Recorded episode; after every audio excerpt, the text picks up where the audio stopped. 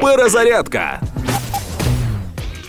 Нещодавно з'явилося в соцмережах, знову ж таки в е, пропагандистських пабликах, таке повідомлення. Волчанск заняли войска НАТО. Именно так и никак иначе. Пишут оттуда, что украинских нацистов в городе практически нет.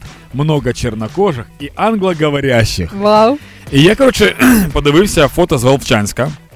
Всі чорнокожі там альбіноси, Так. а англоговорящі вражаючи володіють українською. І Росія дуже багато уваги приділяє афрокультурі. От, наприклад, якщо ти знаєш, е, в СРСР по телебаченню показували Африку і казали, що це Америка. Так що- Серйозно? ти не знала цю штуку? Ні. Показували, типу, Африку, там, де е, племена, Племена, прям все і казали, перекреслила? от вам ваша Америка, туди ви хочете, і люди такі, ні, напевно, це загніваючий запад. І все. І, типу, щоб у людей не було бажання жити нормально. Вау. Е, після того е, зараз кажуть, що типу, а кор- коротше, прикол в тому, що е, тепер росіяни кажуть, що в них дружні країни це майже всі африканські країни. Еритрея, там Конго. Ну так, так, це дуже дуже дивно. А, а тепер африканські військові НАТО зайняли Вовчанськ. І я не знаю, чому вони досі не сказали росіянам, е, що НАТО з'явилося після вісьми років АТО.